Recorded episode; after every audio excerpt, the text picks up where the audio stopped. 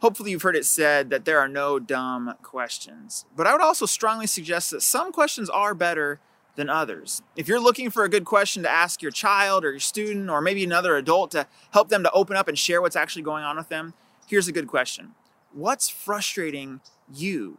Like, what's that person or thing that's really just kind of annoying you or bothering you or maybe even causing pain in your life?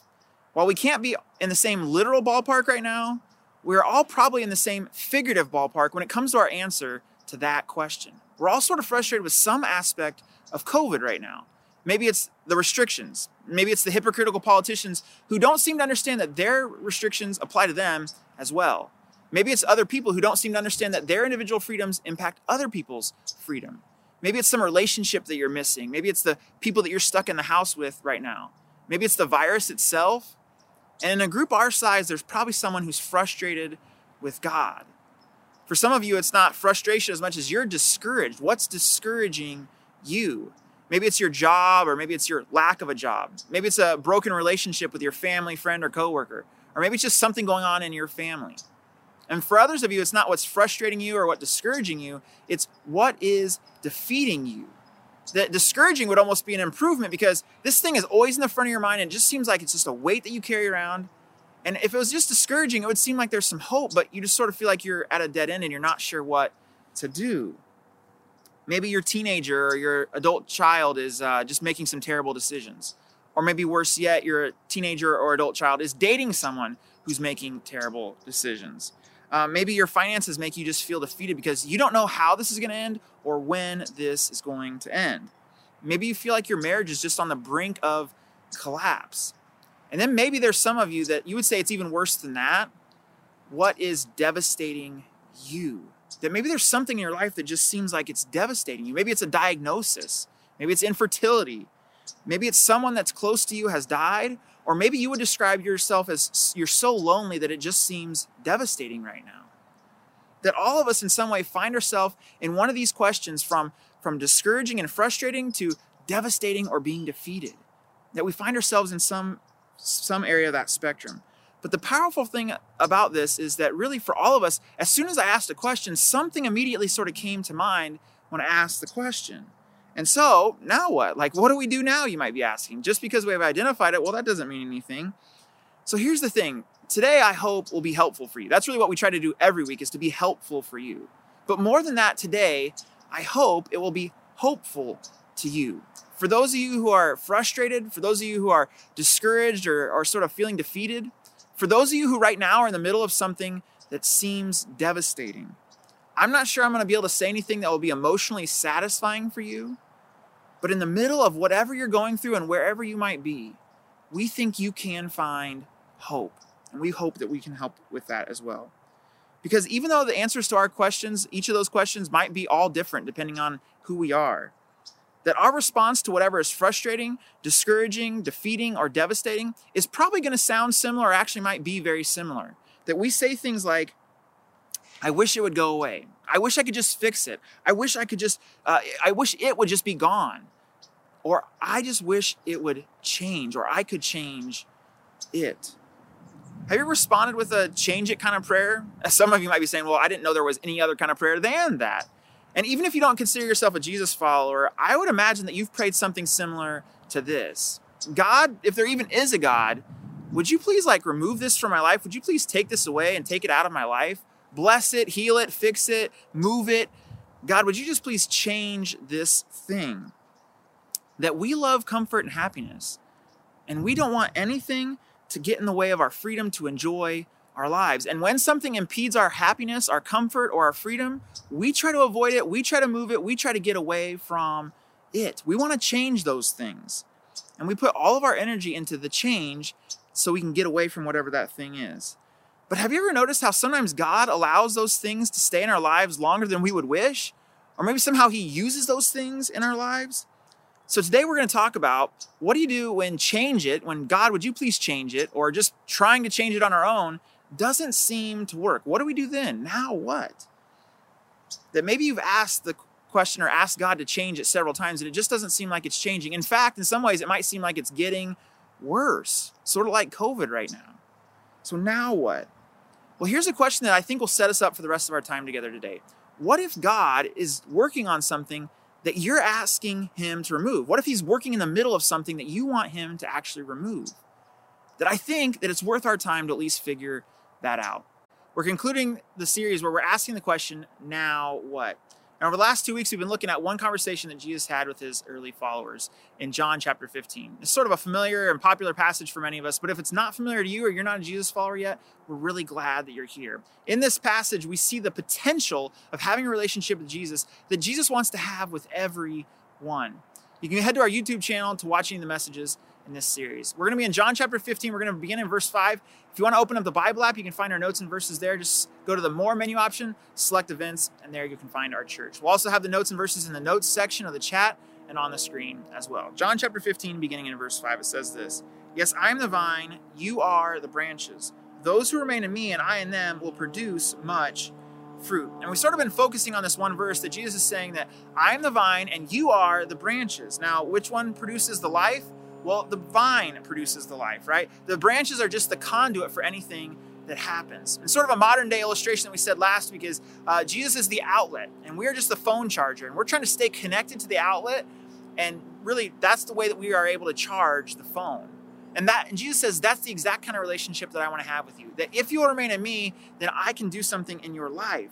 And it's sort of a simple word, the idea of remain, but it's also a very complicated idea that if we live with, if we stay connected to, if we spend time with, if we stay close with God, then He will produce much fruit in our life. He says much fruit. And it's not because of our effort, it's not because of what we do, but it's because of who we are connected to. But then He says this For apart from me, you can do nothing. And now we're sort of going to go backwards to the beginning of this chapter, talking about really the important part of this conversation, an important part that we haven't discussed really yet.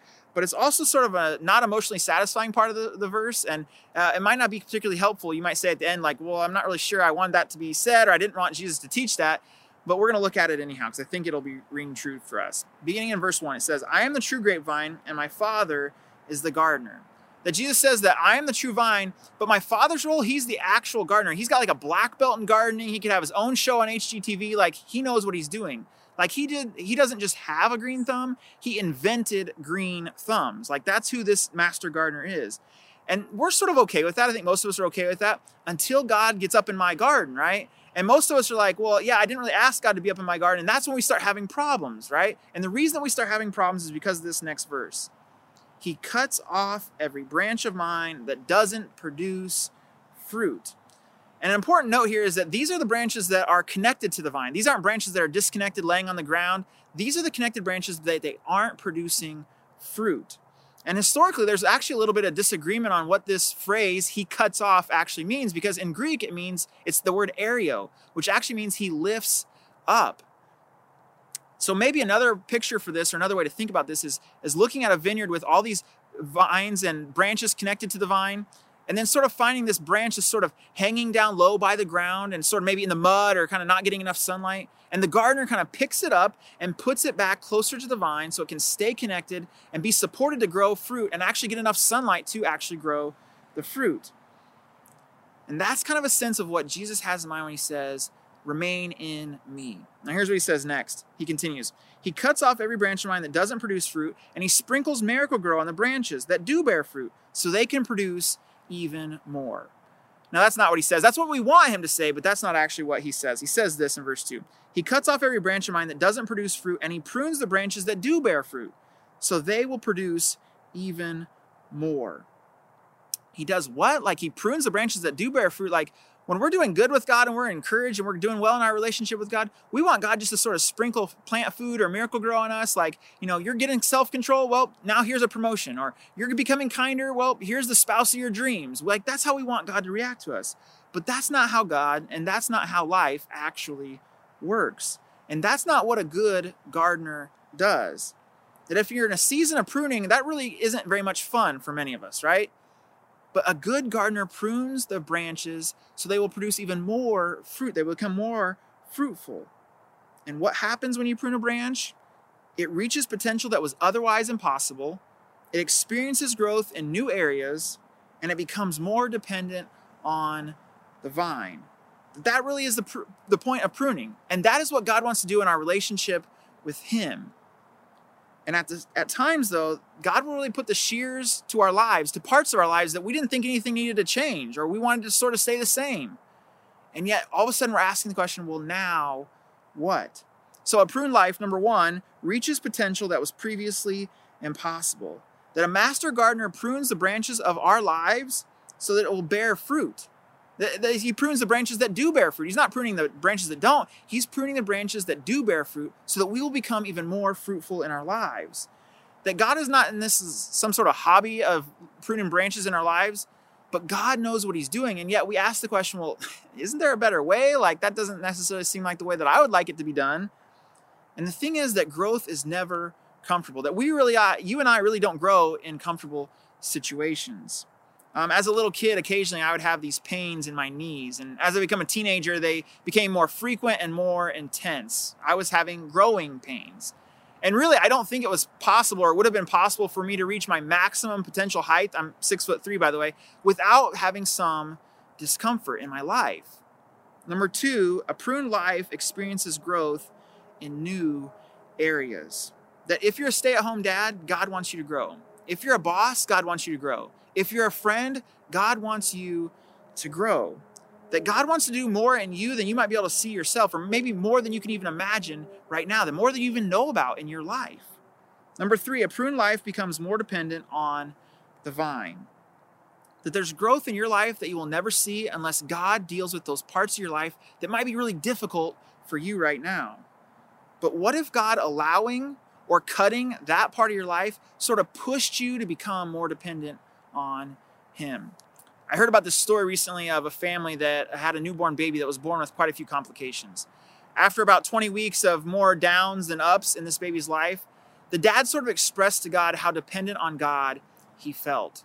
And then it's almost as if God whispered to him this is what he said You're always this dependent on me, God said. You just feel it right now. Like, how true is that? That there are seasons of our lives where we feel things that are true all the time, but we're sort of reminded of them in those difficult seasons. That no one wants to go through a season like that of having a child that eventually died, unfortunately, and going through those difficulties. Nobody wants to go through a pandemic. But what if that is the thing that might help you become more dependent on God? Because in those situations, we feel so helpless, but we also sort of, in many ways, feel so dependent on God because we really don't have anybody else to turn to.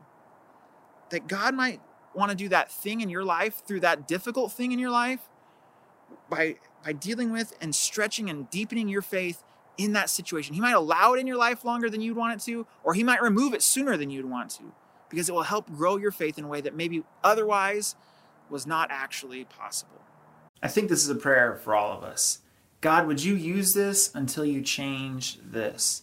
That God is God who wants to know how you feel. That if you hate something, you can let God know you hate something. That if you're sort of wanting God to remove something from your life, you can let God know you want Him to remove it. But what if God wants to bring us to a place where we can say, God, I want you to change this, but would you use this until you change this? What would change about your perspective if God wanted to use that situation before God changed that situation? What if God wants us to reach potential that was otherwise impossible? What if God wants us to experience growth in new areas? What if God wants us to become more dependent on Him? Here's an observation that those of you that are parents will completely understand. And if you're a kid, you remember doing this yourself. Um, there's any time there's one of those moments where you have to take something away from your child or you have to do something to your child that they don't necessarily want. They sort of look up to you like, why are you letting this happen? Like, what causes this pain? Why you don't love me anymore? Like, why won't you just let me do whatever I want to do? And parenting is really the area of my life, the greatest, biggest area of my life where I feel the most incompetent at times. Like, even on my best day, I'm sort of a decent parent at best. And one of the difficult, most difficult areas for this is really screen time. Maybe you can relate with that. That um, screen time isn't bad, but too much screen time is bad. And if we aren't careful, like really careful, we can look up probably from our own screen and realize that our kids have been on screens over half the day. And as parents, we know that our kids need to get outside. We know our kids need to play with other kids and play with other toys other than screens. We know our kids need to learn to develop a relationship with their sibling. And so we do what you do. My wife and I do what you probably have done at times. We take away their screens. Um, but because we're master parents and we got this thing all figured out, my kids say to us, Oh, thank you, mom and dad. Like, you're the best parents ever in the whole universe. And it's not necessarily what I would want, but I know that you want what's best for me, so thank you.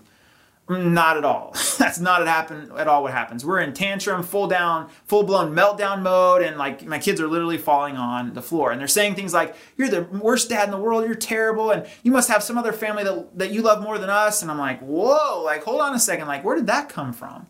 Again, I'm a decent parent at best, but I know my kids need me to do that.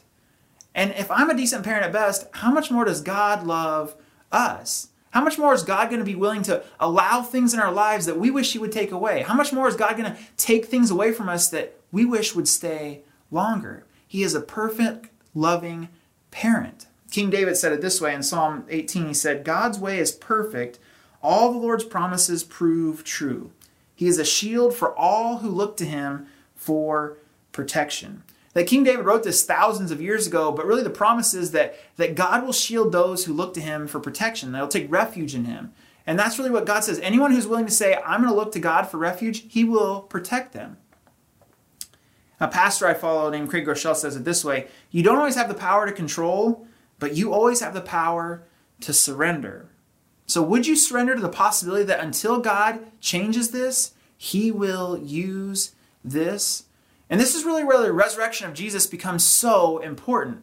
That a resurrected Jesus can hope, sort of bring us hope in the middle of any tragedy and any pain and any pandemic and any pruning in our life. Because God uses anything to grow life. That until God changes this, He will use this. Let me pray for us.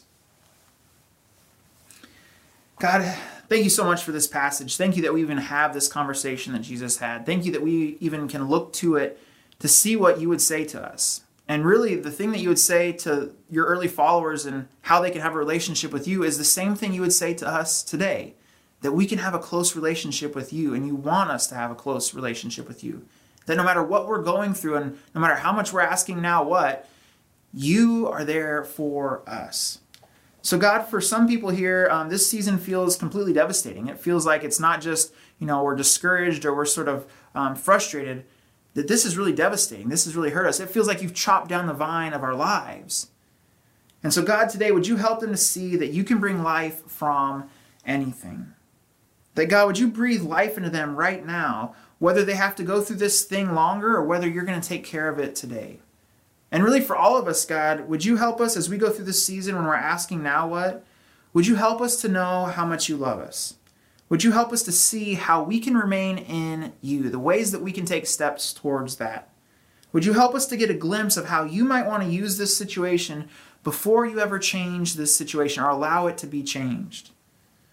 And God, we pray this all in Jesus' name, the one who experienced this in a way that none of us will ever experience this the one who brought hope from discouragement, the one who brings life from death, and the one who loved us enough to sacrifice for us. It's in Jesus' name that we pray. Amen.